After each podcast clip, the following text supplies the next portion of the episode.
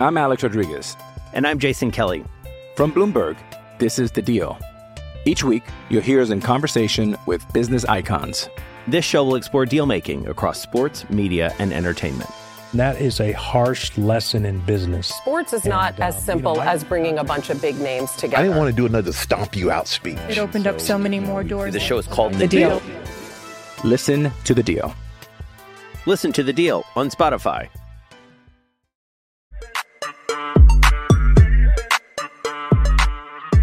Oh man, welcome to episode number 28 of the KFO show, Kayak Fishing Obsessed. If you love a kayak fishing or fishing in general, guys, you are in the right place. I got fishing with Gramps. We're kind of combining our show tonight. So this is technically fishing with Gramps live as well. And so we're pretty pumped about that. We're going to be talking about pre-spawn, spawn, post-spawn kayak bass fishing. And so uh, I'm excited to see what the comments should. They're already on fire tonight. So if you're on the podcast, thank you for listening in. We're pushing 600 listens an episode on the podcast. So you are competing if you're listening in with the reach that we get on YouTube when it comes to the KFO show. So thank you so much. Real quick, tonight we got the Cast Cray giveaway. My man Rick over at Cast Cray. If anybody becomes a channel member, either my show or Fishing with Gramp show tonight, I will send you a $10 gift card to castcray.com. And so I'm going to be showing off one of their baits tonight that has been killing it. And so you might want to check that out. Remember, this is an interactive show. And so let's uh that's all the news I have. So let's go ahead and bring Gramps on. Fishing with Gramps. I mean, two brothers fishing. I mean, JT Hickman. Oh, back to fishing with Gramps again. Are you going through a midlife identity crisis the past two weeks? What's going on? What are you talking about? What what is going on? What what, what was that all about? That was like a flurry of uh, identity crisis. So, you know, obviously I wanted to want to combine the channel with my brother and, you know, bring him and be more interactive and, and do more stuff in the actual Fishing with Gramp show too. But one of the funny thing is if you had an actual URL URL instead of the instead of, you know, the the at, you know, channel name, you have that URL until your channel disappears. So even if I wanted to call the channel Two Brothers Fishing, I can't use that URL. It has to be youtube.com at Two Brothers Fishing. So we're going to set up a whole new channel. And what's going to happen is, and it's also partly because of tax purposes for my Ugh. dumbass for you know when when I have a boat, computers for editing, and you, you know how it is. You Right have, to, you have to file all these things as far as your taxes go, and that's all under fishing with Gramps. So what we decided to do was we're going to have a live stream that's going to be two brothers fishing on the Fishing with Gramps channel for now, and then all of the content, the rod reveal, you know, the rod reels, baits, how tos, all that stuff will live on Fishing with Gramps. And then what we're going to do is we're going to take two brothers fishing, and that's going to be our fishing adventures. So when we go out and we go to the national championships, we come up and we see you. We go camping and kayaking with Freedom Squad. It'll be nothing but a pure fishing slash outdoors channel. No reviews, no tackle talk, no you know commercials for American Legacy and Catch and Monster Bass and all the things that we do on Fishing with Gramps. I don't know. I need to probably rename it again to like fishing fishing stuff with Gramps or you know Here we go again. It's not over, folks. you, you know, because it's not like you're going fishing with Gramps. We're talking about fishing with Gramps. Maybe that's what I need to rename it to. But I you know, but part of but that part of it is is you. And you I know you probably see this as well. Many other fishing YouTubers do. There are those YouTubers that put out fishing content where it's them fishing and they blow up, and that's their thing. Greg Blanchard, Kristine Fischer. Very little reviews, very little tackle talk. They're just fishing. There is an audience for that, and I am one of those people if I want to put something, hop in the hop on the couch, put it up on the big screen, it's it's watching those you know kind of things, and you know because I love showing you know I love I really want to get into sharing what it is we love when we're doing out there Right. versus what I pretty much am, am in, in doing now with fishing with Gramps. is That started with the how to fish from the bobber, the hook, you know, all the way up to now kayak fishing and tournaments. So what I did with like the how to begin to fish series, that's going to obviously start out. Uh, next is going to be a how to get into kayak fishing. So start at the very beginning and pour everything I know into every video. Yes, I'm going to be in my paddle kayak. Whoa. The Cadillac is going to have to take a back seat when I start this start this series because we're going to start at the beginning and then work our way through the, our kayak series too, putting in everything that Jeremy and I have learned over our last 10 or more years fishing out of kayaks. So start that series. But again, all the review stuff and all the how to stuff, fishing with Gramps, two brothers fishing, put it all into play. So t- tell me more about this editing of videos thing that you're talking about. You I think free I'm gonna figure it out. I think I'm just gonna pay somebody. I'm gonna pay editors, make more videos. Uh, you were you were freezing up. You're frozen. You're like a frozen Gramps right now, Oh, and you're you're like good on my end. Am I frozen on your side? Oh my goodness. I'm connected to a hard line. It should be working right now. Bummer. All right, give us a second while we try to figure this out, folks. I apologize. What in the world? Hmm. You still there? Robot robot Gramps. All right, if you're listening in, it's frozen. Am I frozen or is Gramps frozen? There we go. This has never happened in 28 episodes. And of course, when we're just getting all riled up. All right, you're back, kind of. You're moving. It's it must be something with Comcast. I don't know what's going on. Uh, you know what? I can hear you clear clearly now. So let's hope. Um, yeah, they're saying it's on your end. But hey, you know what? Let's keep going because I can hear you, and now you're back to clear. Robot oh, Okay. Gramps. That is another it one of your must- it- identities. It must be something with Comcast going on too. So it's hard telling. You keep talking about all these edit- all these videos you're going to be editing, but I haven't seen a video from you. What is going on? So there is no get into the juice, editing. guys. We're gonna we're gonna hop into post spawn. I got this one last question for Gramps. Here. Yeah, there, there's there's no editing that goes on during the month of May. We Jeremy and I and Matt and several others that are KBF members are in what we call Mayhem, and this is the month that we qualify for the KBF National Championship. So the top top percent of each state that are competing um, goes to the KBF National Championship, their state challenge series national championship. So this is the pure this is month of just nothing but fishing. So I'll have cameras running for the most part, even though I didn't last night. Um, it's all about catching fish, not jacking with editing, because honestly, I'm wore out. I literally I took off tomorrow through next Wednesday, which is when it ends on the 31st. And tomorrow I'm literally just going to sleep in and reline rods, track baits, and get ready to fish basically Thursday through Wednesday, every day from sun up to sundown. And uh, it's about putting as many on the board because Indiana is the toughest state to qualify in because we have more people. We have twice as many people than almost every other state right now competing for this these slots to go to the to the national championship. So yeah, this this is the first live stream I've done in this month, and it's because we said we would do it. And I just happened to be, you know, brought all my rods and reels in out of the truck, and I just got to redo everything and get ready for six days of straight hell. Ugh. Well, you uh, you kind of baited me today on on uh, the YouTube. Like, hey, can I catch up with Darren? Because right now I'm like, I w- I was head and head with the Creek Crawler. Guys, there's over four thousand fish posted on Knucklehead Bass Fishing Series. If you're not Yeah. part of that, you can still hop in for this month. I have some guys who are like, hey, I'm going fishing all next week, and I'm, I haven't signed up yet. and I'm going to. Yeah. Holy cow! The, like the final week.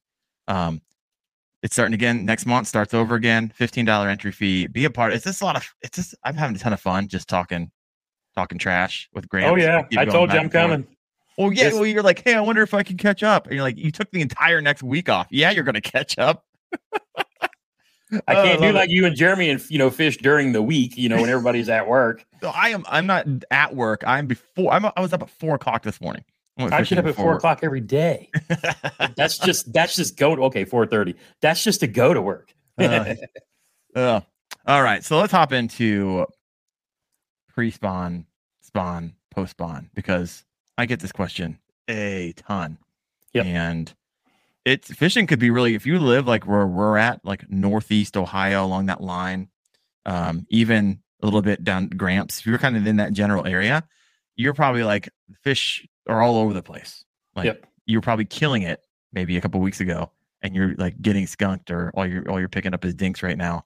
So if you got questions about it as we're talking about this, and I only know a little bit about it. I'm not like an expert or pro. I know I've heard you talk about a lot of Gramps. Um, look forward to hearing what you have to say about it as well. I got some experience. We brought all the baits that we have hooked up right now. Um, and so we're going to be talking through those in a little bit. But lay it on us from your understanding, Gramps, pre spawn, spawn, post spawn bass fishing. So keep in mind, you know, a certain time of year, and it's a little bit different wherever you're at in the country. For example, you know, right here in southern Indiana, just now we're starting to get past the the, the spawning phase in the post spawn. The the bass have laid their eggs. Those eggs have actually starting to hatch. You get fry, and you'll see the balls of those running around, and then the bass will dedicate the rest of their time staying with those fry while they're in in, balls to keep the bluegill and everybody else from from you know lunching on them while they're trying to get big enough to basically defend themselves. So pre-spawn, you know, the bass know, especially the bigger bass. And Jeremy and I were actually discussing this. Jeremy's my brother. For those of you who uh, who aren't familiar with, you know, two brothers fishing, um, Jeremy was a Jeremy was a long time professional angler. Angler, he fished tournaments forever um, while he was working full time. And we're talking back in the 80s and 90s. He was also a guide at Lake Fork. Um, you know, so he he he is the family guru when it comes to to knowing bass. But the the, the point is is you have to understand in your area when and what time of year the bass go through these phases. So the your bigger bass are the ones that are laying the eggs. You know, the females on, you know, on the bed and the males there with her. And a lot of people will bed fish. You'll see the pros do it in their tournaments to try to do that. Myself, I really don't seek bedding fish. I'd rather let them be. I'm not I'm not fishing for for a hundred thousand dollars. So I generally let bedding bass be. So pre-spawn, the bass are going to just gorge themselves. And this is the time your water temp's still a little lower, but this is the time when you can really put the smack down on them. And I actually did this at the very last week of April, and I had my best tournament finish in this tournament series I had the last week of April. I was just I went down a 75 stretch, you know, 75 yard stretch of bank and I would catch a 19, an 18, an mm-hmm. 18, a 17. And when you're talking about kayak anglers, we measure instead of weigh. But you know, three and four pounders, just I'm working this grass line, baits to be throwing, spinner baits, you know, anything that mimics like a shad. These fish want to load up and feed up. It's like us and pizza on a Friday night watching football and drinking beer. You want to just load up you know you're getting you know and that's what they're doing is they're storing calories because they know they're not going to be able to eat for weeks. So things like spinner baits if they're a little more lethargic a jerk bait you know shad pattern if you've got shad bluegill if that's your water. Um, chatter baits are another of my favorite. Underspins with paddle tails or if you've got too much grass for an underspin just put your paddle tail on a, a, a ball jig head and run it over the you know the top of stuff. But baits that imitate the stuff that bass love to eat. And a lot of people like throwing jigs then too but i really this year even a mm. jig bite pre-spawn really didn't hit it well for me. Um, but that's when you can really tear them up. And then i will also like flukes or stick baits like a senko weightless yeah you know. But i will fish those i will fish those uh, those grass lines or rock lines um, where the bass are pushing you know, bait fish up towards the banks so they can, you know, kind of pool up on them. But that's what they do pre spawn. And then all of a sudden, every place you were catching them tons of fish. So from basically May 1st through day before yesterday, it was like the Dead Sea. Now, mm-hmm. don't get me wrong, they don't all spawn at the same time. They right. will go in phases. Like, for example, on my birthday, May 5th, I caught a couple of dinks, I think two 13s. And Jeremy and our buddy Bobby, I mean, we had been out all day. And I was the only one that I think caught a couple of fish. And at the very end of the day, after I left, Jeremy catches a 20 inch bass under a dock. And, you know, so there was still one out, not yet on the bed. And then our friend Bobby caught, you know, an 18 and a half. And, you know, you're talking about all day fishing where fishing is normally fire. I mean, we didn't expect the spawn to kind of hit that fast. Mm. But I mean, it shut down literally that fast. Now, what I tell a lot of people to do, if you have the option, like in, in Darren ran into this as well, if you have river systems to fish, those smallmouths and even the largies on the river, it's like a different ecosystem because the water is moving. Now, while I was down here suffering because I fish lakes and ponds, the guys up north where Jeremy lives in Indian up are pretty much slaying smallmouth bass. So I was up there actually before May started, but you know, Jeremy and I went out. He caught a, a 20 is PB smallie on the river. I think I caught like a 16 inch largemouth that day. But you know, it's like the river systems are just a little bit different. So if you have the option to fish both while your largemouth are on the beds, go find some creeks, go find some rivers, and chase those smallies.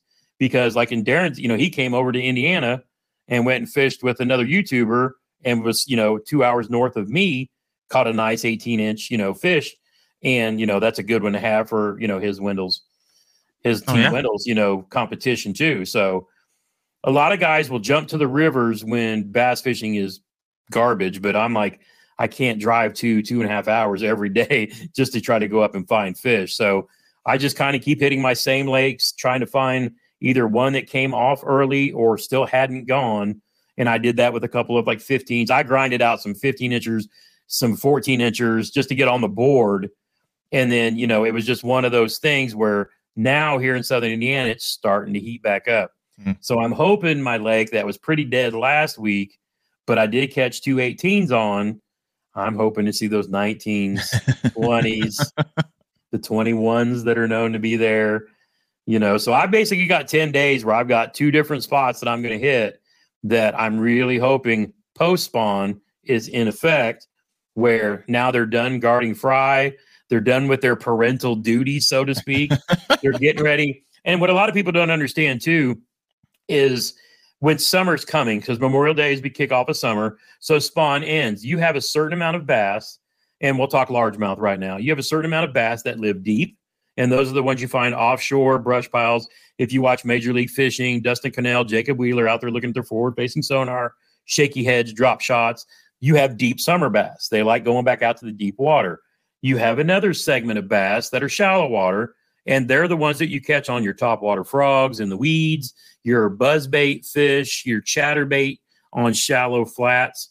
And that's when post spawn hits. So, right about now, what I saw last night, those bass have come out of their, you know, their their, their break their duty, so to speak, of guarding the fry. They're leaving those spawning flats. They're going to be on secondary points and pockets, getting ready to go follow their highways, the creek channels, you know, whatever, back to their haunts, whether they're going shallow or they're going deep. But generally, and like I ran into last night, I literally burned up a bag of Senkos. That's- bag. When I when I talk about how how Gramps fishes for post spawn, Texas rigged, weightless Texas rigged Senkos. Now, if you're big into flukes, another good option.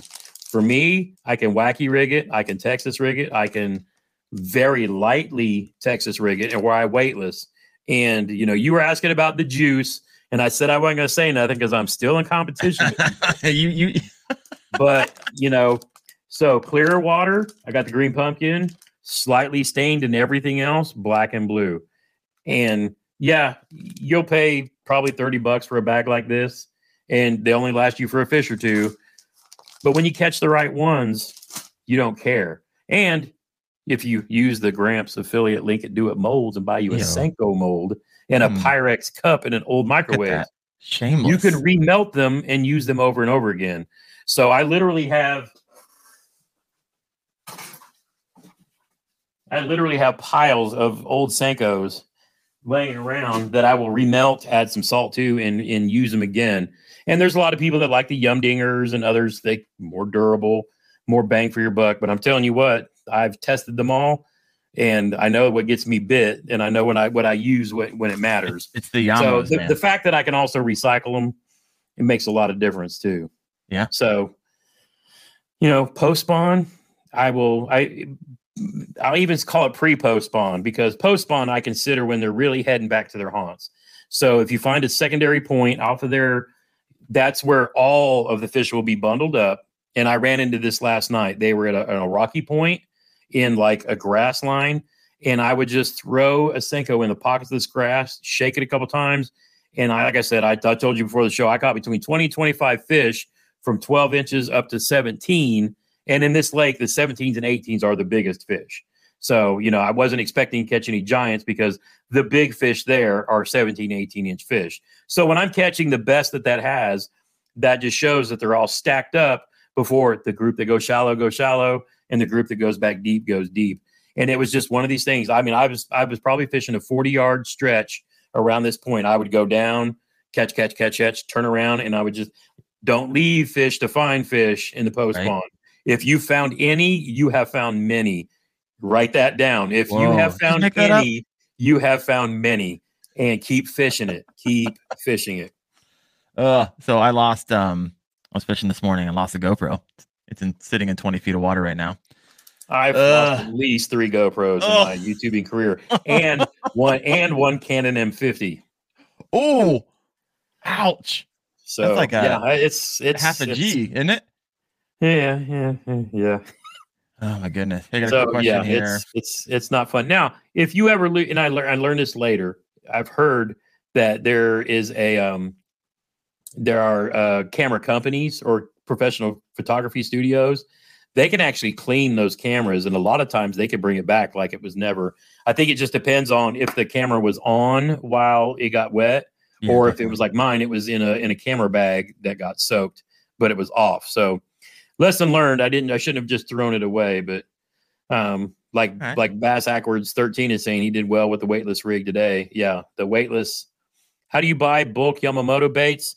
Um, it's funny because I wish they would have them at American Legacy Fishing because that's you know it's my go-to rod and reel place. But um, baits.com I think is the actual retail store for Yamamoto baits, and then I think Fish USA, Chad Hoover's uh, store, or who he works with, they that's actually where I got these at. But yeah, I like I like buying them in bulk, hundred percent. And if you're lucky enough to get some of those, you know, Fish USA gift cards that Chad gives away often for Knucklehead for Cash Twenty Two and stuff like that, that's a great great thing to buy. And then, like I said, one Senko mold because the actual Senko mold is is licensed with Do It, so you can actually pour the actual Senkos at your own place and uh, and do that too. So now, and I've actually got a big bag of those too that I keep saying I'm going to use.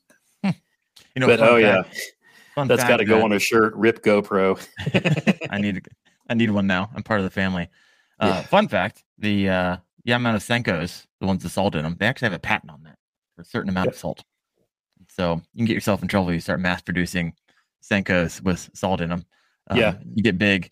That's that's I've you heard know, their legal team is one of the fiercest in the you business. You can make any bait you want and give it away, or use it yourself. Like you know, you can make the chattergramps. Yeah. Just do it. Mold sells all the stuff to make your own chattergramps, but you can't sell it. You have to have that little extra ring in there, but that takes away from the action. Yeah. So really quick, let's let's go back to the the pre-spawn, post-spawn, spawn. I think it's important to note because a lot of people think, okay, it's it's spawn. Every fish in the lake is is is in that particular spawning stage. It's just not it's just not true, right? You have some going in, some in the middle, maybe even some going out, depending on the timing of that. And that happens for a reason, right? So if if every every bass goes to lay eggs at the same time, and then the water goes turns uh, and kills all the all Yep. the eggs, well, you're not going to have any eggs. And so it happens in waves over time. So don't be too incredibly discouraged. They're still out there. There'll still be a caught. This morning, I literally I was fishing with Bowfin Junkie before work. He's actually over here.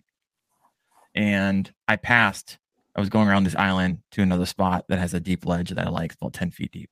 And I passed probably 100 bass beds. And just bass were scattering left, right, left, right. Oh yeah. And I don't want to sit there and goof around and try to, you know, irritate them to the point where they, they bite. Just passed them on.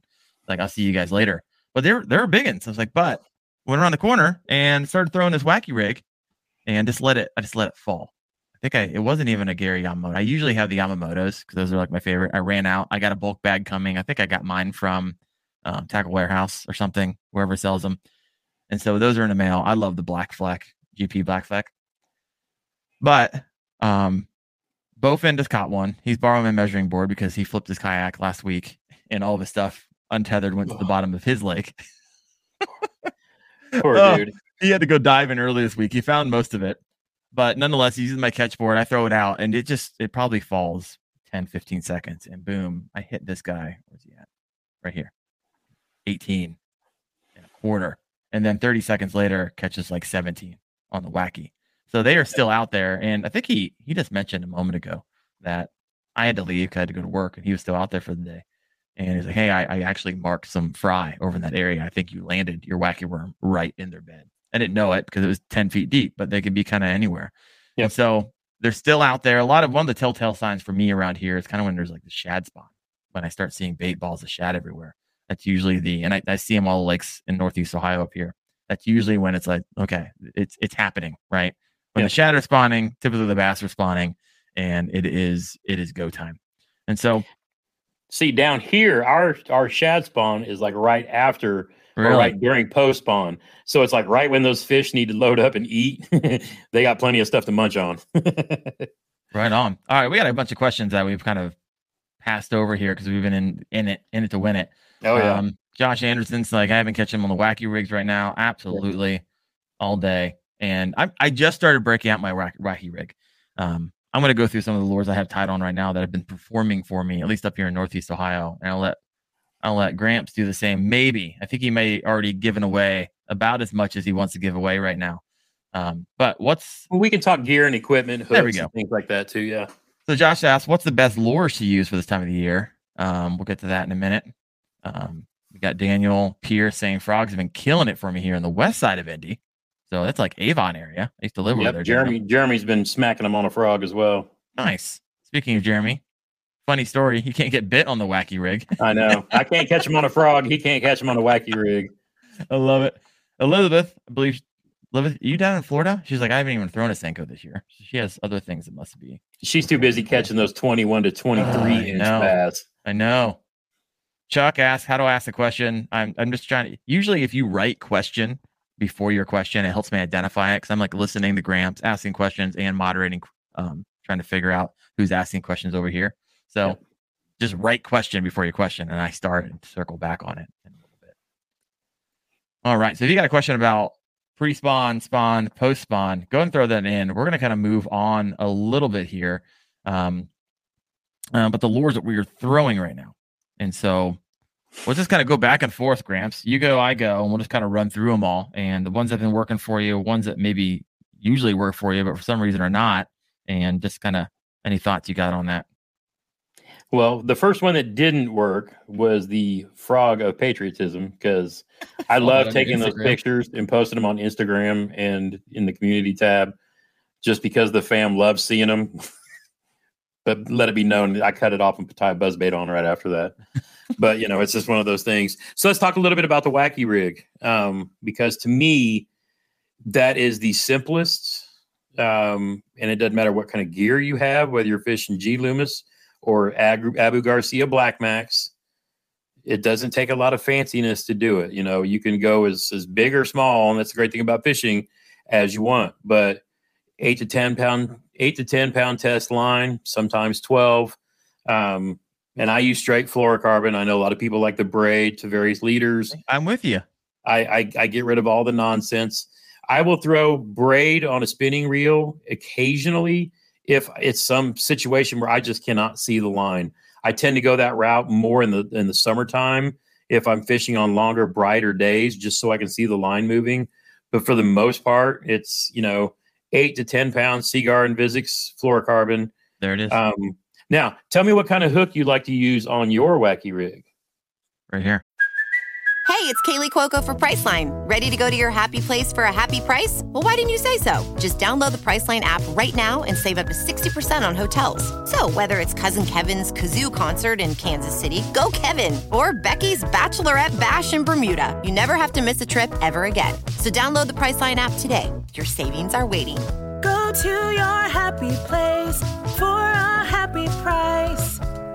Go to your happy price, Priceline. You guys see that? There it is, baby. A lot of people like those big, long ones. I just like the circle hook. I think these are like size one, and I don't miss hook sets with them. Yeah. And people like clown on. Well, one, people clown on the wacky rig. Period. I don't know why, because it produces. Someone, I think, um, someone just wrote me. Oh, he's a professional angler. He basically missed recently. It was just like last week. He missed a a bass on like a chatterbait, and he followed it up with a wacky and caught like a nine and a half pounder. um, Yeah. In, in a tournament. And so I don't know why everyone keeps clowning on this thing because it is absolutely money. So what hook So do you the use? wacky is the perfect follow up bait. If you get a blow up and a miss on a frog or a uh, on a frog or a buzz bait, Mm-hmm. Right where that ripple is, throw a wacky rig right back in there. Always have it within our arms reach. So for me, wacky rig, drop shot, Neko, all of them. I use like the, the size two Neko uh, hooks. I've actually gone that Yep. way. I used to use the smaller ones like you're using, but for the most part, when I'm doing an actual wacky rig, I will use one of the Neko hooks. A, I mean, it, it, those for me work across the board, and so it's just simpler for me to buy them in bulk because if you know the great thing about a wacky rig is you can make it a Neko rig just by inserting a nail into the end of it, Yeah. and then you're getting it down there a little bit faster. You know what I'm saying? And those work great on ledges and things like that too. But I've had a lot of success with the the Neko hook, so I've actually gone that way, and you know that works for me. Do you like to do you go straight through the plastic, or do you like using the various rings? So there's like ninety thousand different ways to hook it up, and I feel like Oh, yeah. Like you do. I do. I have this short that has like two hundred fifty thousand um, views on it, and people. I, I shot it last year, and people are still like, "Oh, use just use an O ring, bro. Use a double O ring, bro, or use um, super glue, or use shrink tube, or use silicone, or straight through the straight through the worm." I actually bought recently one of those silicone tubes in the little pliers, so Yep. I have not tried that out yet. It's in the mail but I don't like the rings because the bass always snatch them and I always have left just the ring Yep. on it. Um, I never get around and I, I like pre-rigging all my stuff. I don't like to be out there in my kayak, like trying to figure this out in the midst of the moment. And if you put a lot of times those O-rings and leave them on the worm, you'll come out the next morning, look at them, they'll all be cut in half. because Yeah. The pressure of You know the word you want to see the worst for that is the Berkley General. Oh, really? I hate the new mix that Berkley changed when they went to the uh the newer whatever it was that replaces the power bait. Their baits are so brittle now. I was actually going to go out and try some of their generals because you know I wanted to do the, the max scent and blah blah blah. I put an O-ring on there and it split it in half before I made the first cast. I was like, well, now I have two Ned baits. But I'm like, come on, Berkley, you don't have to make it so fragile. I mean, they make a they make a dinger that will last forever. That's you know not quite a Lastec, but it doesn't have the same fall rate and motion of fall, of the Senko. And so I just have to fish. I have to fish the Senko because for me, it's what I'm you know the most comfortable with. Yeah. Um i mean what i love about the wacky and a lot and if you haven't used it a lot of guys i see a lot of people lighting it up like oh yeah cotton odd pound it a lot of people use it some people don't uh, i love skipping this thing i mean i i Oh yeah, whenever i'm not getting it by kind of doing the long rainbow cast i'll skip it and man that just makes a difference i feel like i'm getting the attention of every bass over that like 15 feet this thing is skipping Yep. and they just follow it all the way in it's a lighter entry so it doesn't scatter in a lot of the shallow and so i'll fish GP black fleck and real shallow water, like two, three feet. And then I'll move over to the uh, Yamamoto's when I want it to sink. And that's what I was using, I think, this morning. Um, so I use basically two. Uh, I also use the Creme brand, the really, really cheap ones. You go in the Walmart and look on the bottom, and there's like a five pack for like a buck 25. Um, those nail it for me. And so it, it- when, when they're 70 to 80 cents a pop, when you buy Yeah. the, the Yamos, um, it makes a difference to keep these on. And so right now I'm using shrink wrap, the translucent kind of shrink tubing. It's working really well. Um, but I'm going to try the silicone. and I tell everybody watch watch for your Walmart, your Ollies, whenever they're having their their clearance bins and they're getting ready to load up with the new baits. You can buy a pack of Senkos for a buck fifty, and you know it doesn't have to be Yamamoto Senko. Those are my favorites, but uh, Strike King makes the the Ocho that are really good. Reaction Innovations got the good stick baits. There's a lot of good companies. The um, Dinger. I mean, they will all catch fish. But like you said, I love being able to skip that under docks. Mm. For for those who fish along creeks and whatnot, you've got a lot of overhanging trees. Um, a lot of the pits that I fish, it's like that too. So especially, it's you know, I do it. I fish with mine with a bait caster. I've got a I've got a setup just for that that I use for my shaky heads and stuff like that too. But Yep. being able to skip, especially starting out, you know, for those of you with the spinning rod, shooting it under, you know, and, and people see it like, well, doesn't that sound, you know, scare off the fish? The the plop of a bait going up and coming down scares them more than that scattering over the top like you're skipping a rock. Because if you think about it, bass are chasing shad out of the water all the time. They're used to that in and out of the water sound. What they're not used to is something that sounds like a rock dropping on their head, and they're like, "What was that?" But if you could get where you can skip it in there, because a lot of times I'll skip along a weed line Oh yeah. just to make that sca- sound of the of bait fish scattering to get their attention and and not scare them too. So I mean, that's a great thing about stick baits. They're super cheap. They're Yep. easy to skip and they just flat catch them. Now, if you're you might be a fluke master like you know good old Gene, and you know throw flukes a lot this time of year, especially post spawn. You're getting them out there, give them a pop pop, and just and you know let the bass tear them up that way too. But stick baits, they just flat catch them. I mean, I can I can fish that. I mean, I will probably throw that in the next ten days, eighty percent of the time. I Right. mean, normally I'm a jackhammer chatterbait, rip and grip and go. But you know, right now until the fishing really turns on fire, I will have a wacky rig. Or my one of my favorites actually is weightless Texas rigged with a three aught VMC hook with the ring on it. Because when I tie my bait on that and I, I, I cast it out, I can give it that twitch twitch and it darts like a fluke, Mhm. but then I can pause it and let it fall like a Senko. And every fish I caught except for one last night was on a Senko that way. It was just incredible. Nice. You know, I, I I fish with people who right beside me, fishing the wacky rig, and it, it's simple, but there is some nuances to it to really to dial that in. I'm not going to go into the nuances. For me, it's a target strategy. Um, I've done a video on this where I go to like take the deep deep dive, but essentially, if I don't, I, I throw it, let it fall five seconds. If it doesn't hit, I tug tug tug pause. I do that five times. After the fifth time, I stop doing it because I have found over the years your your chances of catching a fish past five tugs is really really low um as opposed to the first five tugs in a pause No. um, and so And then you're just being efficient. Keep moving until you find them. And then once you find them, keep moving but i've seen people they'll, they'll they'll keep on like tug tug pausing all the way back their boat and it'll take you know they'll spend half their time in a really low percentage um, use of that particular bait and so keep that in mind do that five times reel it in target another area you're going to have more luck doing that. All right let's move on.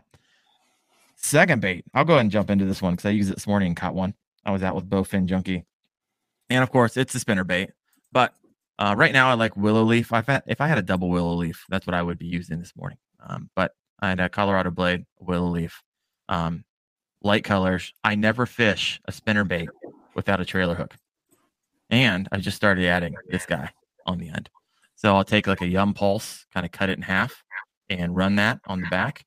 And you should see this action as you pull this through the water, as this looks like crazy, absolute crazy. And it got bit this morning. It was a lot of fun. Dropped it probably 10 feet into a 20 foot hole and just started pulling it. I killed it and boom, it just nailed it. And so, so nuances there to the spinner bait. Most of the times they just come bare like this. Find yourself. Sometimes they come with a trailer hook and add yourself a little paddle tail. You got yourself money. Money. Got a lot of those. You ever done that before, Gramps? This little this little deal? I I've been more of a fan of like a twin tail kind of thing. So the old school tin, twin tail, like double split kind of grubby things. Yeah. Uh, these days, since I have so many big bite baits, kamikaze swim ons for my chatter baits, I will use those on spinner baits as well, just to get those two little tails going. But something like a rage tail, um, things like that work really well too, to just get those little kicking actions. Yeah. But I really like to, I really like to keep it. I really like to keep it as light on the spinner baits as possible. I really become a fan of the uh, Megabass spinner baits because they have uh, behind their skirt they have the two longer, two or three longer tails that kind of fill that role in there too. And then they they have a little bit bigger, um, bigger than willow blades on theirs, but they just you know they they smack them too. Brown bait, you despise trailer hooks.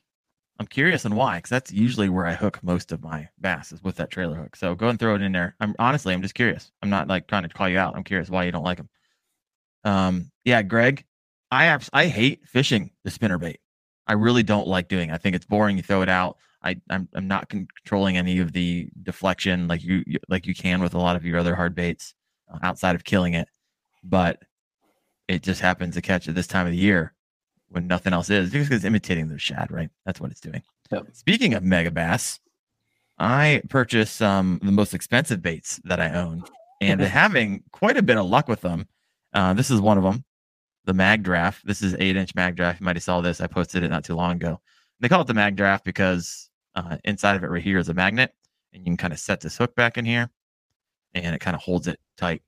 And you don't fish this super fast. And so I put like 18 pound fluorocarbon on it. You throw it out, it's heavy as all get out. It goes like a country mile and you do a slow roll back just to get this tail and the whole front kind of does this nice wobble. If you, if you pull it in too fast, it starts to roll. But man, I can't tell you. Uh, it's a lot of fun because a lot of the small aggressive bass, you'll feel the hits on it. Yeah. you, you won't catch them, but you just kill like bam, bam, bam, bam. They'll keep on slapping this thing. And every once in a while, you'll get, and usually if something bites the eight inch, which I've had it happen multiple times, um, it's usually two, two and a half plus every time.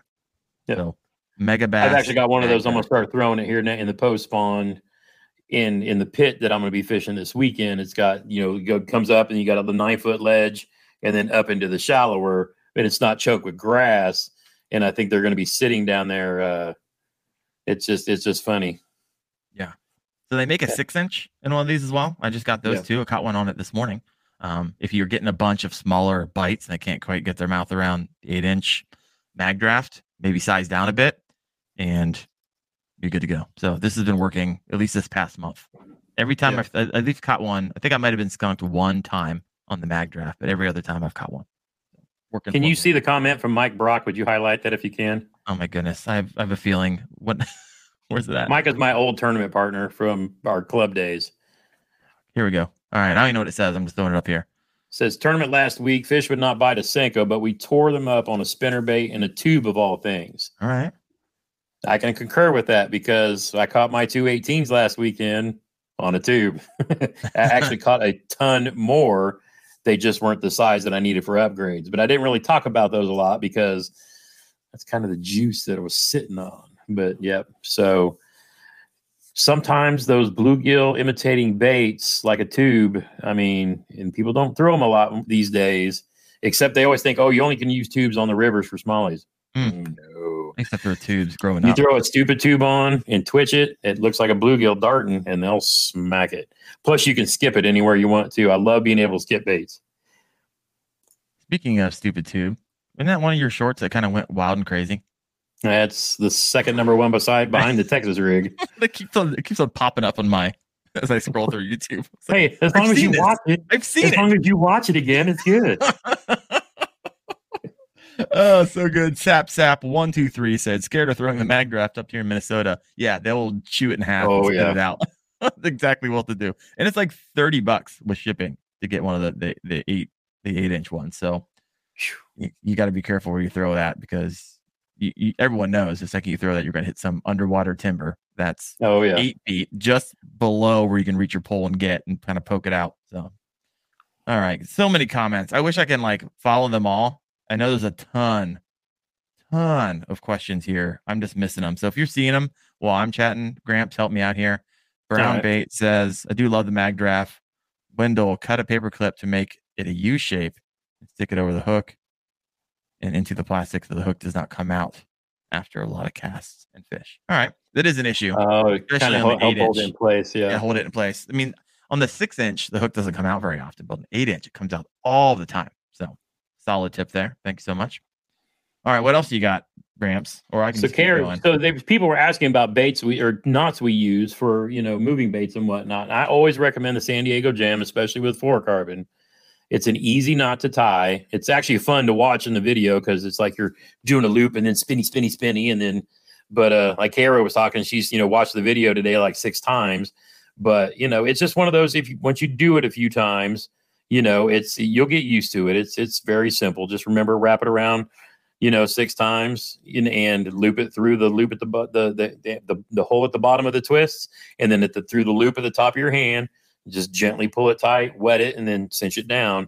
And uh, you'll be set because if you don't tie a Palomar perfectly, then, you know, on a hook set, if you, you know, if you, if you really snap it, it, the line can cut into it. So San Diego jam and then double San Diego jam for all my harder hook sets, jigs, Texas rigs, things like that. But realistically, once you get used to doing them both, they're really simple to do. Uh, interesting enough, I tie Palomar for everything, Yep. but, but I can you- still when- see. I can still you- see if I tie it correctly. Yep. Um, When you when so- when you lose a 10 pounder, because I've only had one 10 pounder on the line and I know what it was. Of course, now you're talking back when Palomar when uh, when when fluorocarbon first came out, but I've had you know Shaw Grigsby, so many so many people say the same thing. Just you know, I actually did a short countering my don't tie the Palomar knot with you know uh, Jacob Wheeler showing how to tie it so that you have the best chance of it not cutting into itself. But uh, you know, the San Diego jam knot's actually easier to tie once you get used to doing it. And it's it's a whole lot faster too. And a whole Greg, lot less is- chance of burning. This is interesting because I've seen that video. I actually did a video on why I think that's a myth um, on the Palomar deal, but I understand there's a lot of pros out there as well. I, I, if you tie it right, I don't believe it cuts in on itself. So I think that's Yep. that's the key there. The key is can you see it, right? Yep. Because it's really difficult to see if you tied it right, and if the double, it's a hitch knot, right? So if the two that's going around the hook eye are crossed, you're in trouble. Yep. And a lot of times people just can't see that. Right. So as Yep. my eyesight gets worse as I get older, I will need to find a different knot because right now I can see it. I got 2020, but yeah, it's like everybody to. sees that that picture on Instagram, the five year challenge, where you can see the hook and the knot clearly, and then it's fuzzy, and it's like "Mm, that's me because I've got good vision close up, so I have to take my glasses off. That's why I don't even have them on while I'm doing lives because I can't read the chat. But I gotta, I'll put them up here, and then I'm like, I, I can't see. It's just like you gotta be kidding me. It's like I need to have binoculars so I can see my knots. Oh, what else we got? Okay, so I have this guy rigged up, of course, the Ned rig. This is what I was getting the 18 inch and smallmouth and rivers. But if I'm not having any luck on the wacky, um, I immediately go to the Ned to try to figure out if they're sitting on the bottom. And then once I find Now, it, how how do you fish those in creeks and rivers without it gets stuck in every rock? I can't tell you how many neds I've lost. It's just insane. It's like it's stuck in behind, you know, clumps of rocks again, and you can't get it Mhm. out. And it's you like do the you do the you do the, the snapping of the line. It comes out every I've time. tried all of that. You just so my buddy, he'll actually make his Ned heads, and he does like he do he, he pours like the the thirty seconds of an ounce Oh, and then wow. you know his whole point is it's just enough to keep it going down and let the current move it to get the uh, bait to pick or the, the bass to pick it up. And that's what he does for you know chasing smallies. But uh it's, it's if i throw a Ned anywhere it's like stuck. And then i'm you know either trying to roll over it or pull it out and it's just me and the and the funny thing is ned is huge here in indiana. You know Yeah. jackson orr and his father just won the uh, hobie first and second place right? the Hobie Trail cha- the thing that just happened. Using both Ned. Indiana, both throw neds. You know, Yeah. the Ned is huge here in Indiana. I can't catch. I've caught good fish on it here and there, but I just I don't trust it, and I can't can't do it. Oh, I love it. Of course, I've moved over to the extra wide gap, kind of go weedless because I get this thing caught in everything. And so this has kind of been a game changer recently. And someone asked the question, Mike M. He says, "What size Ned rig do you guys prefer? One tenth. If I can find one tenth, that's what I'm throwing. I like it to be a little bit lighter because I like this staying in that strike zone just that little bit longer. The one eighth ounce is just a little too heavy um, for the depths of water that I fish it in. And so I try to go one tenth, and I think that's what you're looking at right here. So Yeah, and I won't throw. The only time I'll throw heavier neds is if I'm fishing like a pit, and then I'm forward facing sonar, a rock pile, or you know something deeper that I have to get it down there. But I'm talking like when we're fishing creeks or rivers, you basically have to go use. Now, see, crappy Kev, crappy Kev is just or crappy Kev is exactly the way I look at it. Use the tiny ch- child rig instead of the standard Ned. Now, if you don't know what a tiny child is, think of a weightless Senko, right? Texas rigged, and then put the nail weight at the other end. And then what that does is it's like a Texas rigged upside down Neko, but that's the tiny child. And that's another one of my favorites if I've got to get it down there, you know, a little deeper, a little faster. But for me, that gives me the better hookup ratio because I'm keeping that hook away from any rocks or things to get stuck in. there you go. Like it. I got one more, two more, and then I had we had a question earlier. Like, what's what's the uh? We'll answer that at the end. What's the one thing you keep hooking up, even though you suck at it, or just not catching fish for you? But you're like, everyone is telling me this should catch fish, and I keep trying it, and I shouldn't keep tying it up, but I keep tying it up because it's supposed to catch fish. So we'll circle back to Every that. every one of I know yours. I know yours. Go ahead, throw in a comment, guys. You know. yeah, go go through. Everybody knows that one. Think of another one outside of of the FROG, and um, I got mine. We'll talk about in a little bit. but another one that's been form- performing for me, I've been kind of like moving away from my confidence baits, which is kind of finesse fishing, and trying to move into, you know, the mag drafts, some of the glide. This is the S Waver from River to Sea. And so Oh. yeah, I recently caught a four pounder on this bad boy. And I actually had to go over to Tactical Bassin to learn how to freaking throw the thing. Um, so I had to dial that in. They're showing some tricks. So if you looking to get, or if you have one of these, you're like, I can't pick anything up on it. I was having a conversation with someone uh, back and forth on YouTube today. He's like, I watched it. I watched the video from Tactical Bassin. I still can't catch a thing on this. Um, I've had a lot of fun with it. It's working well for me up here in Northeast Ohio. These treble hooks are absolutely massive. I've heard of some people like sizing them down, but I haven't had an issue. Um, but this is the small one, I think the 180. And so th- I've been having this hooked up. I usually, when I enter a space, this is kind of just what I do. I'll throw my big baits first, try to get those big aggressive bass before I start plopping everything else in there. Um, even though these have incredible amount of sound on entry, but I throw them out there super far. Um, so the S Waver by River to Sea is what I got hooked up right now. And now, what rod and reel are you throwing that on? Oh man, I'm throwing this on 18 pound fluoro. I think I have it on a medium, medium heavy, fast action. Um, just Lew's Mach 2.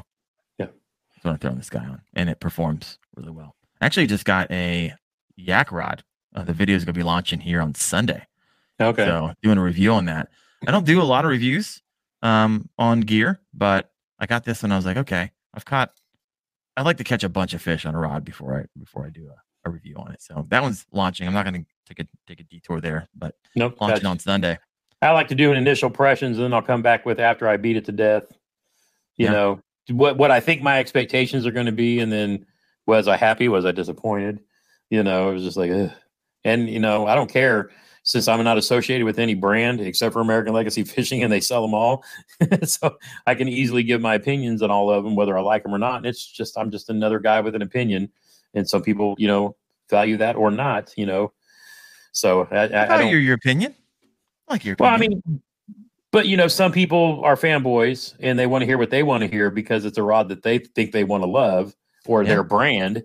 You know, because I'll tell everybody, I will throw Six Sense, Guggen rods, Lew's rods, Abu Garcia, you know, all the way up to G Loomis. I don't care. I'll play with them all, and then just give you know what I think is a value to it or not because you know it's it's it's a matter of you know people earn what they earn and you know spend what they want to spend on things but then some people's opinions based on their loyalty to a brand to a T, and I don't have that. I don't, you know, I will throw it all and you know just give my initial impressions, especially if I think it's worth the money or not. Yeah. You know, we just had a conversation not on a live show. I called you up. I was like, you know what? I have, I have zero sponsors right now. I'm not associated with any kind of pro staff. And I really like it, right? Because it allows you to say whatever you want, whenever you want to say it, about whatever you want, however you want. And so it's really, really nice. And hopefully that gets communicated. that You like you could trust it. We have no like there's no ulterior motive. I'm not Yeah. repping a brand, so I don't have to like you know pull my punches on how I really feel because that could come back. and so all this stuff is real. And so I hear I hear what you say. I like your I like your style. You know, American Legacy is a company that carries all brands, so it kind of frees you up to do whatever you want, say whatever, want, whenever you yeah. want. Um, so right on. I like it. All right. Uh, the thing that I have hooked up that I can't, I mean, I've caught fish on it, but I can't consistently catch fish and it's not catching the bigs like everyone tells me to, tells me it's going to. I think we're going to go back to this. And it is drum roll. Oh, come on. trying to find a comment. Your brother actually said the comment. It's the chatterbait. Freaking chatterbait. Why can't I catch anything on the chatterbait? I've watched all the videos. I've I've tested it out. Now, granted, I pulled the skirt off this one because I was like, okay, I got a yum pulse on there. It's just the I have jackhammers. I've tried those, tried the original chatterbaits, what you're looking at here without the skirt. They bite, but I have so many other baits. And so, what's the trick, Gramps? Because I know you land them. And I was out on the lake last Saturday. And the guy's like, oh, yeah, I caught a 20, 17, and 18 on the chatterbait. I like, what am I doing wrong here? So there's a couple there's a couple schools of thought, and I take most of my advice from pros that I that I know throw a chatterbait quite a bit. And don't get me wrong, a, a chatterbait will get you bit a lot of times where just other baits don't seem to want to work. But man, you will lose chatterbait fish too, and it happens to me every year. Mm. Um, the key thing is is is having a rod that's built for chatterbaits, and what I mean by that is a couple of different options. Um, I'm actually doing a review right now on the best sub two hundred dollar chatterbait rod that I have come into in my last like three years of reviewing chatterbait rods. You know, my number one favorite is my G Loomis IMX Pro bladed jig rod, and it's tapered, but it's expensive. Okay. So when I actually asked Z Man in a live stream like three years ago, what's what's a good what what do you look for in a chatterbait rod? And they said you want a glass rod because of the parabolic action. And this is big in in crankbaits too, because of basically treble bait hooks, or in this case, a single hook but it's different than a spinner bait because of that blade. That blade is notorious for blowing a bass, bass's mouth open if you really want to go try to set the mm. hook when you get bit. And so Rick Clunn actually did a video with a guy called I think he was like like it wasn't like the bass professor, but he's a scientist who evaluates um, um, bass in slow motion. But the key thing is, is when you get bit by a chatterbait, you want to lift and reel, and you want to keep always pressure on because a bass will wrap their lips around it. And in the the little bass, they're easy to catch. It's the big bass that it's hard to get that big giant hook into them because when they close their mouth around that chatterbait, there is a big pocket of air or water. There's space there. And if you go and try to rip that with a hook set, that blade will basically pry the bass's mouth open, and you've got a 40% chance of that hmm. hook maybe catching something on the way out. So what you want to do is lift and keep steady pressure and reel it in.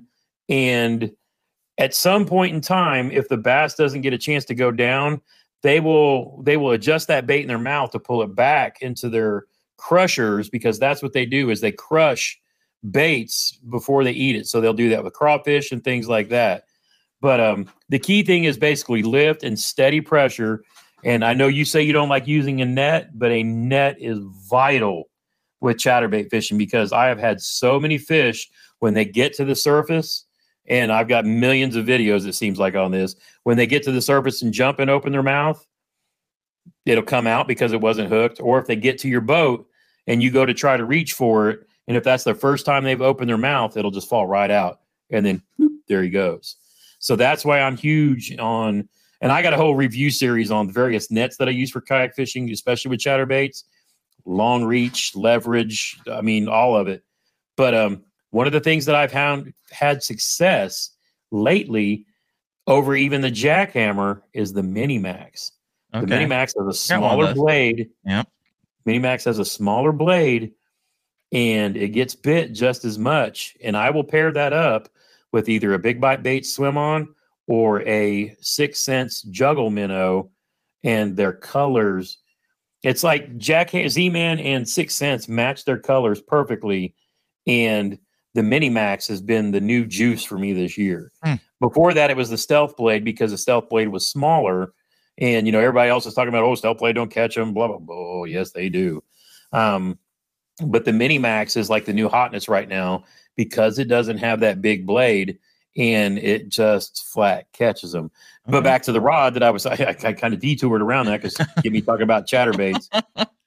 the rod that I ran into now in the past, I have used the the, the ones that Z Man recommended me to first was the St. Croix Mojo Bass Glass, which is an affordable rod, parabolic action, which that's what you want is that bend. Um, but the glass, it's a little, it's a heavier than most of the rods that we fish with these days but the glass, the bend of it gives you enough backbone, but the tip flexes enough so that the, the, bait won't always rip free from the bass. So now St. Croix makes a rip and chatter in the Mojo glass, and then they make it in a Victory is now a line that they've come out with since. But then the other high end one was like their Legend series. Then Dobyns, the two favorite chatterbait rods that I have there that Gary Dobyns put together are both glass.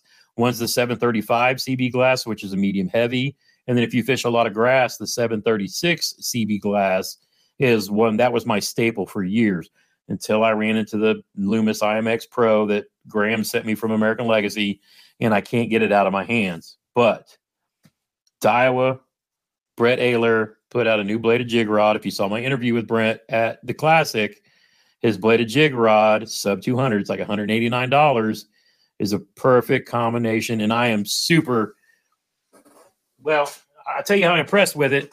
This is my Loomis, and notice that there's something missing on this rod. In the most vital point of my season of the whole year, this is sitting at home right now. I'm Alex Rodriguez. And I'm Jason Kelly. From Bloomberg, this is The Deal. Each week, you'll hear us in conversation with business icons. This show will explore deal making across sports, media, and entertainment. That is a harsh lesson in business. Sports is not And, uh, as you know, simple I- as bringing a bunch of big names together. I didn't want to do another stomp you out speech. It opened up so many more doors. The show is called The, The deal. Deal. Listen to The Deal. Listen to The Deal on Spotify. Is that where like the rods go to die uh, on in your office wall when they're not when they should be out in your kayak? Oh, these all have to be redone before I go fish again. I literally went and grabbed these out of the truck when you were running your warm up. Oh, gotcha. All right, we got a bunch of comments over here. Let's mind if I head over here and start talking about my goodness. Um, But the, the the money right now, and of course, my favorite reel is my Daiwa Zillion.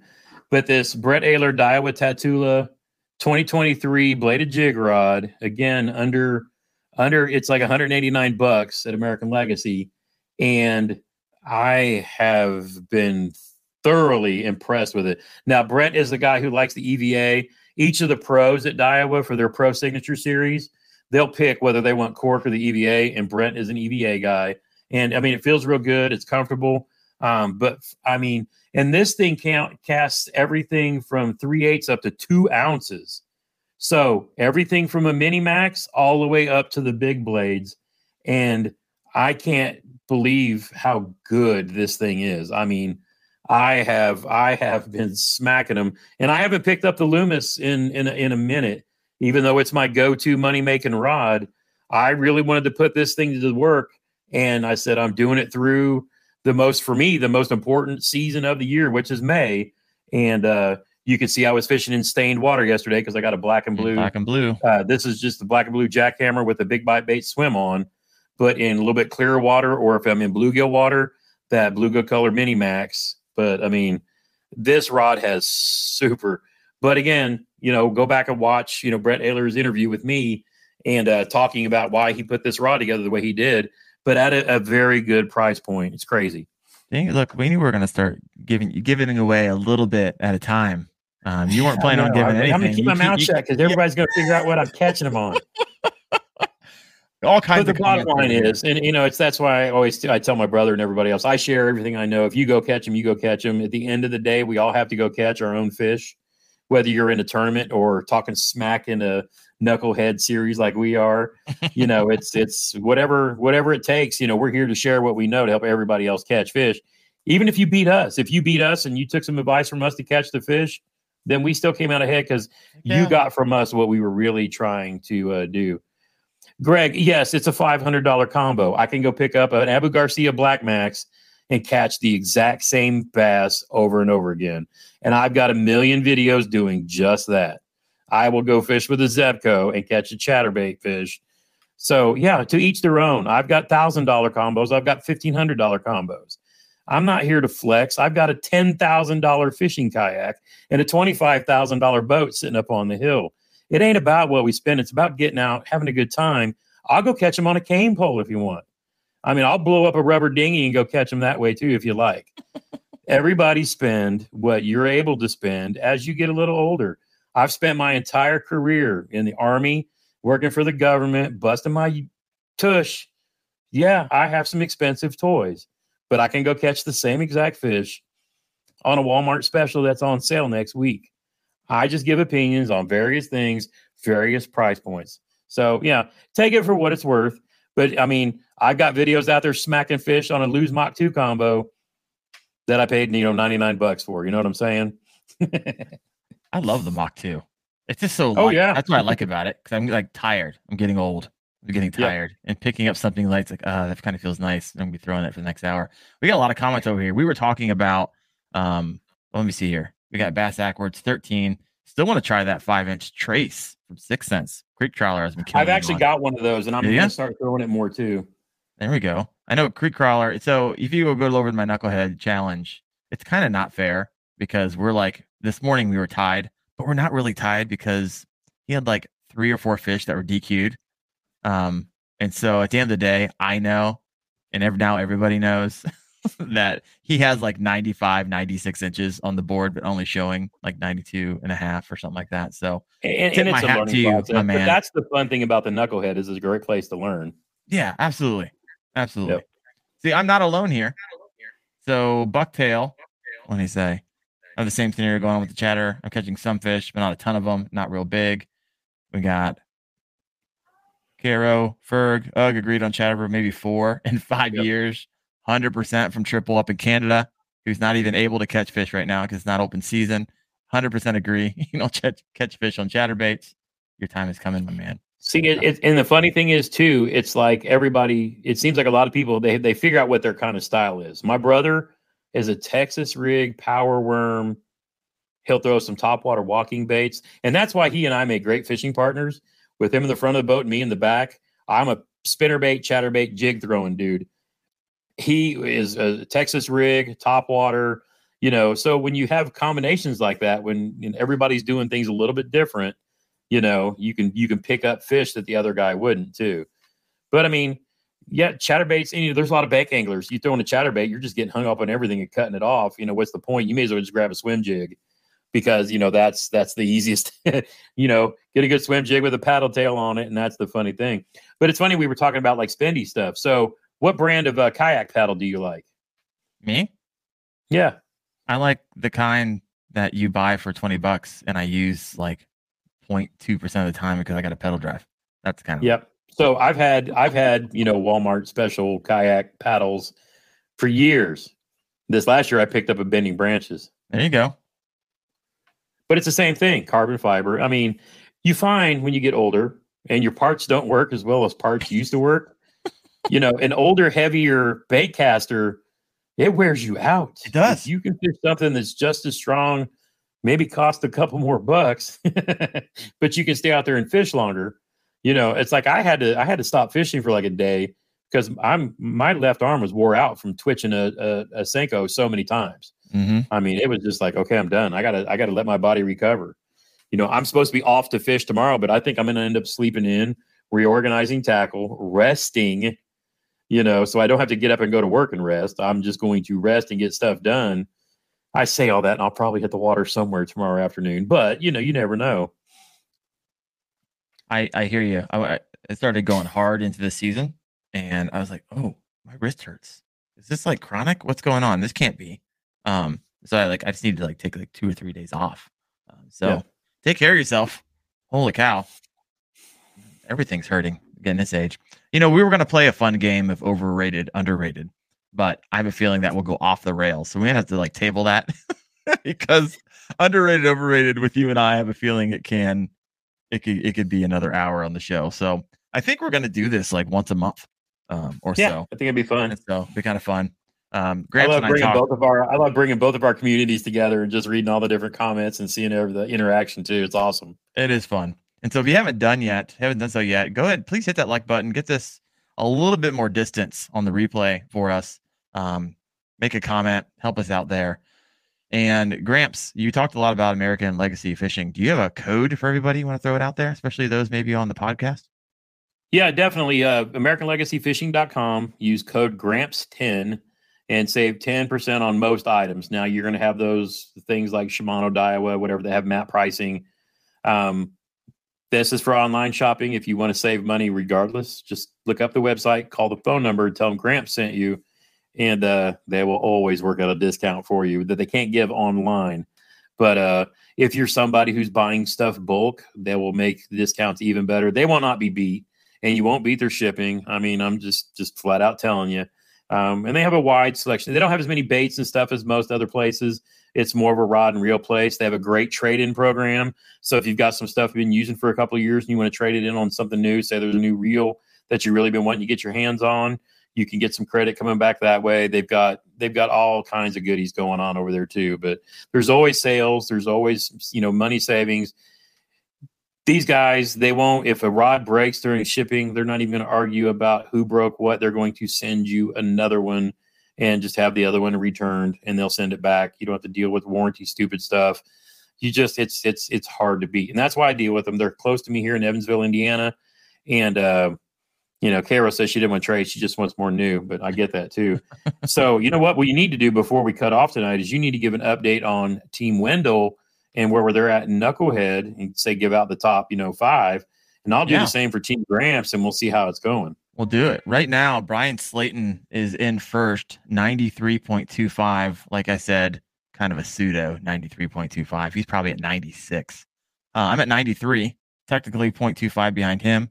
Don Butler at 89.25 inches. Gramps, number four, 89 inches. And with your week off of vacation this whole next week, I have a feeling you might be passing me because I'm not fishing that much. And then We fifth place, will. Bill Alton with 88.5. So it's it's fun. It, I I noticed there's like nobody in Florida on my particular. Uh, I think we have like 40 40 plus people. So not a lot of people down south um, that I know of. So a lot of a lot of people who follow me kind of up here in the north, as you can see by the inches, because I know that these things can jump to like 113 inches. Um, Oh yeah. So leading off in in Florida from Florida and Team Gramps in first place right now is Liz here in the chat with 107.75 inches. Heck yeah! Congrats. with a That's amazing. 23, a 22, a 21, Jeez. and two 20s on the board. killing it. Following up is John Long, who I think is in Virginia, who won Gramps last month with 107 inches. And then the next three, the top to round out the top five, are all Indiana boys. Wow. Antoine Hayes, Sam Murray, and Jeremy Hickman rounding out fifth place in 97 inches. And then there's there's Darren right there in eighth place, ahead of me in 11th. So yeah, you're you're you're making a good showing with all the all the Florida sticks up there putting in the work. So I I love seeing the 110, 111, 112. That's just you know, maybe someday. But this is my first tournament. Do you know that? I've never fished Yeah. a tournament in my entire life until the beginning of this month. So it's been kind of fun. It's been good. oh yeah, it's awesome too. And, then I'll tell you what, November is just gonna be awesome when we get everybody together. Oh, we're not even to care about the, the you know No. the fishing just i mean just imagine how great the the campfires the gatherings the sitting around in the in the chairs just chilling you know all the smack talking it's going to be it's going to be a great weekend i so can't wait for veterans day weekend it's fun. Over 4,000 fish are posted. That's 4,000. amazing That is Yep. absolutely crazy. And so we're just getting into like this is like the second most second month for some, first month for others, and there's some Yep. haven't even started yet. And so the team is Oh, even yeah. it's even growing. So um, yeah because larry melton up- jr Yeah. and a a bunch of them are starting later in the season too so we're going to have we're going to have a bunch of we're going to have a bunch of fun youtube peeps around and a bunch of people from our communities and it's going to be a great it's going to be an awesome event that is 100% for sure I got Larry Melton on the show coming up um, there we go next month or so. So stick around for that. But it's going to be great, guys. We're a little bit over. Well, we're not, we're not technically over time because I never put a time limit on this, but we're going to close it down right now. Thank you so much. If you're from my channel and have not like gone over to Fishing with Gramps and hit that subscribe button, um, please do so. We go back and forth on Instagram as well, just kind of busting each other's chops. Uh, it's a lot of will fun. keep we'll keep the stories live for sure that's right every time one of us catches one oh, here you thank go you. baby it has been on fire. Thank you guys so much for for it. Next week's gonna be interesting. I have like four or five people on, so it's gonna be a little bit different feel to the show. Uh, a bunch of listeners actually have asked to come on the show, and we're just gonna have a good old time. So, see you guys next week. and We're for everybody who's wondering when my videos and live streams are going to start back up first of june i promise I believe when I see it. Thanks, everyone.